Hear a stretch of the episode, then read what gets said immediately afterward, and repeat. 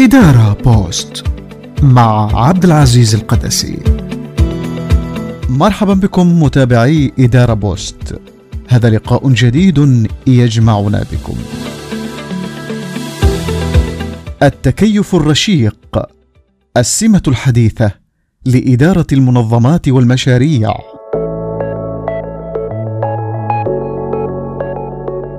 المنظمة كائن وكيان حي. وجدت لتبقى حية ومتفاعلة مع العالم من حولها وهو ما تؤكده نظرية النظم Systems Theory. فالأنظمة الإدارية أنظمة مفتوحة تتكون من مدخلات وعمليات ومخرجات وهي في حالة تفاعل مستمر مع العالم الخارجي. إنها ليست ساكنة بل دائمة التفاعل فيما بينها وبيئتها المحيطة وكلما تفاعلت مع بيئتها بشكل إيجابي وتعاط ذكي كانت قادرة على التعمر والبقاء أطول عمر ممكن. والبقاء ليس للأقوى ولا للأذكى ولكن للأسرع استجابة للتغيير. الأسرع استجابة هو الأكثر ذكاء يقول عالم الفيزياء الشهير ستيفن هوكينج الذكاء هو القدرة على التأقلم مع التغيير.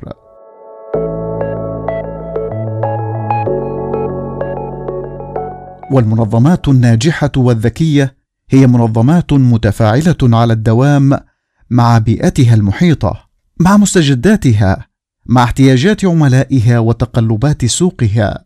ليس المطلوب من المنظمات فقط الاستجابة للتغييرات بل الإبداع والتميز في هذه الاستجابة.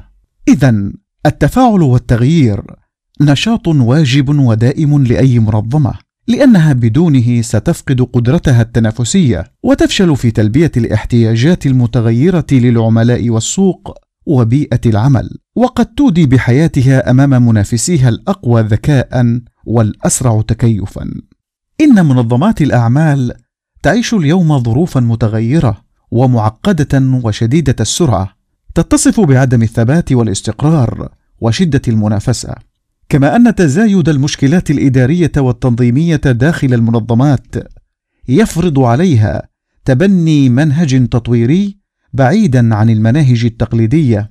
يجعلها تتمتع على الدوام بتيقظ دائم ووعي بما يدور وخفة في التحرك لتكون قادرة على مواجهة هذه التحديات والتكيف معها وضمان بقائها ونموها.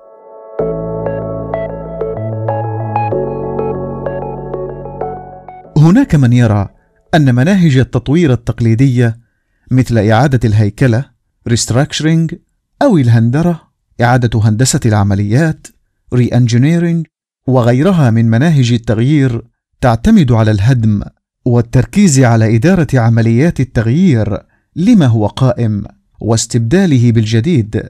لذلك فهي في العادة تكون مكلفة للمنظمات كما أنها تصاحب باتجاه رافض أو مقاوم للتغيير وعدم تقبله نفسيا وسلوكيا من القادة والموظفين. لذلك برز مفهوم الرشاقة. اجيلتي التكيف الاستباقي الدائم. كعلاج سحري لإدارة عمليات التغيير بنفس الموارد المتوافرة والمتاحة للمنظمات. كما أنه مثل اسلوبا وشعارا جاذبا يدفع ويحفز الجميع للتفاعل معه والمشاركة بإيجابية في عمليات التغيير أو فلنقل عمليات التموضع الدائمة. لذلك تعالت الأصوات وستتعالى أكثر لإحلال مفاهيم ومناهج إدارة التكيف الرشيق بدلا عن إدارة التغيير غير المحببة. بدايات رشاقة المنظمات.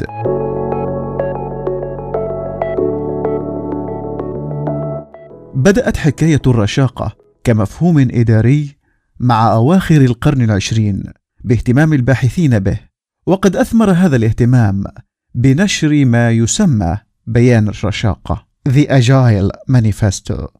وذلك من قبل مجموعة من مطور البرمجيات والخبراء والاستشاريين الإداريين في عام 2001 وقد تضمن البيان أربعة محددات لرشاقة منظمات الأعمال عند إدارة مشاريعها هي تفاعل الأفراد فيما بينهم من خلال العمليات والأدوات واعتماد العمل على التوثيق الشامل والتعاون والتواصل مع العملاء باستمرار لتطوير المنتج المطلوب والاستجابة للتغيير خلال تنفيذ الخطط.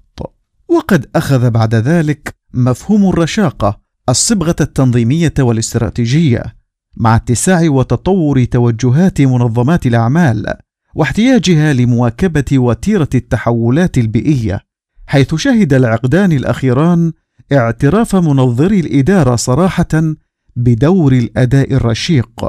واعتماد ما يعرف بمنهجية اجايل في إدارة المنظمات لمشاريعها وعملياتها بكفاءة وتمكينها على التكيف بنجاح مع التغير السريع والبيئات المضطربة التي لا يمكن التنبؤ بها.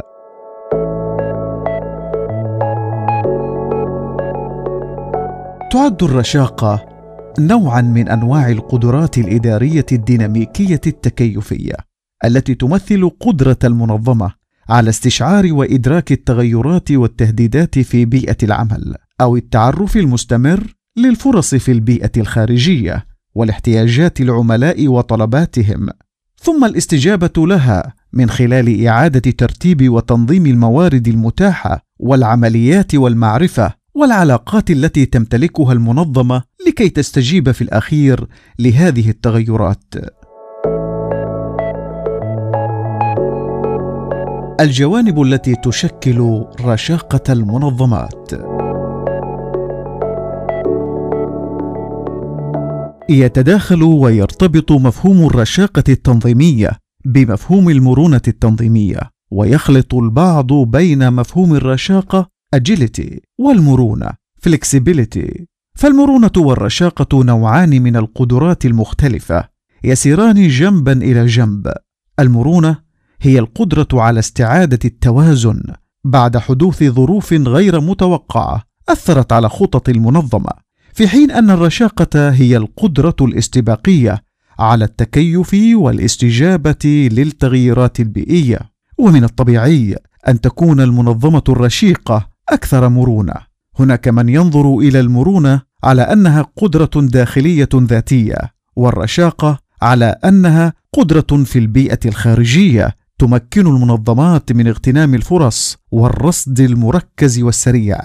إن رشاقة المنظمات هي محصلة لتفاعل السرعة والمرونة حيث لا تعني الرشاقة رد الفعل المناسب ولكن أيضا السرعة في الترقب والسرعة في رد الفعل المناسب بهدف التغيير والتكيف والقدرة على تنفيذ ذلك بسرعة. وهكذا فإنه يمكن اختزال قدرة رشاقة المنظمات على أنها محصلة تفاعل السرعة مع مرونة الاستجابة. إنها قدرة المنظمة على استشراف التغييرات الحاصلة في البيئة والاستجابة لها بسرعة ومرونة فائقة وبالموارد الممكنة والمتاحة.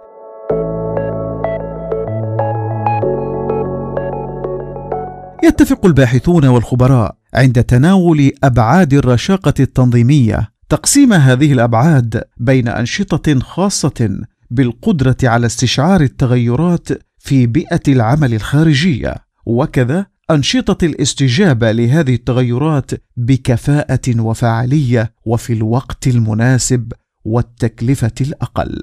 وأشهر الأبعاد المكونة للرشاقة التنظيمية هي رشاقة الاستشعار فهي عمليات منظمة هادفة للتعرف والتقاط وتفسير التغيرات الحاصلة في بيئة العمل. ثم رشاقة اتخاذ القرار وهي عمليات هادفة إلى اتخاذ القرارات السريعة بناء على تحليل وتفسير البيانات والمعلومات التي تم الحصول عليها من مسح واستبصار التغيرات الحاصلة في بيئة العمل.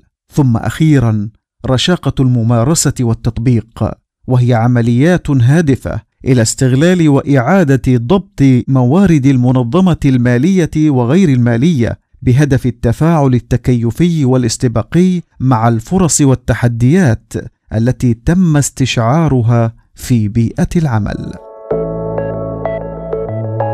الرشاقة في مواجهة المنهج التقليدي لإدارة المشاريع. برز وتطور مع بداية هذا القرن استخدام منهجية الرشاقه أجايل في إدارة المنظمات للمشاريع بطريقة غير تقليدية حيث تخلت المنظمات عن إدارة المشاريع بالطريقة التقليدية التي تدعى الشلال ووترفول وتعتمد على المراحل المتتالية في تنفيذ المشروع واستغراق وقت طويل في مراحله. مثل البدء ثم التحليل ثم التصميم ثم البناء ثم الاختبار فالإنتاج والتنفيذ ثم بعد ذلك الصيانة. وتعد التغييرات على المشروع بعد ذلك مكلفة وباهظة إن لم تكن مستحيلة. كما أنها لا تضمن مواكبة التغييرات السريعة والمتطلبات التي تستجد في المشاريع عند تنفيذها. في مقابل ذلك بدأت المنظمات تفضيل منهجية الرشاقة اجايل في تصميم وتنفيذ المشاريع حيث تركز على التطوير والتحسين التدريجي أو ما يسمى التدفق المنظم للمشروع والتسليم في وقت مبكر ثم التحسين المستمر أي القيام بتنفيذ وتجزئة المشروع إلى مشاريع صغيرة متكاملة الجوانب والقيمة تقدم للعميل كل فترة قصيرة من أسبوع إلى عدة أسابيع وتسمى هذه الفترات سبرنت ليبدي العميل ملاحظاته وموافقته عليها. ومن ثم التقدم إلى الجزء أو الخطوة التالية في المشروع بكل ثقة وهو ما يضمن سرعة التعامل مع طلبات واحتياجات العميل وسرعة التنفيذ ومشاركة العميل والبقاء معه على تواصل دائم. كيف تعزز وتبني المنظمات رشاقتها؟ إن رشاقة المنظمات وقدرتها على الاستجابة للمتغيرات يعتمد بشكل كبير على الأفراد أكثر منه على التكنولوجيا حيث تؤكد الدراسات أن الرشاقة في المنظمات تتشكل من خلال كفاءة الموارد البشرية بشكل أساسي. والسرعة في خلق المعرفة والوعي بالمستجدات ومن ثم المرونة في إعادة تشكيل العمليات. لذلك يوصى بتبني أنماط من الهياكل التنظيمية المرنة وتحديدا فرق عمل رشيقة ذاتية الإدارة والتقييم وإرساء نظم العمل المتصفة بالاستقلالية بعيدا عن الهرمية والتعقيد بحيث تمكن الأفراد من المشاركة في طرح الأفكار وصنع القرارات وتيسر من تبادل المعلومات بحرية وسهولة وتشجع على الاتصالات في كل الاتجاهات.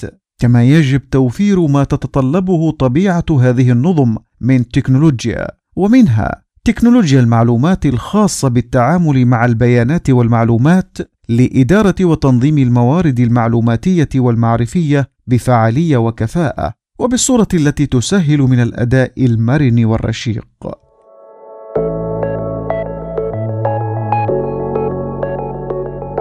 يوما بعد يوم تتجه منظمات الأعمال إلى تبني منهجية الرشاقه فقد أثبتت نجاحها وتفوقها على العديد من المناهج التطويرية التقليدية وأصبح بالإمكان الاعتماد عليها عند إدارة منظمات الأعمال لمشاريعها وإعادة تشكيل عملياتها وأنشطتها ومواردها والتكيف مع المتغيرات بحيث يكون الوضع دائما تحت السيطرة وضامنا للمنظمات البقاء والنمو والاستمرار.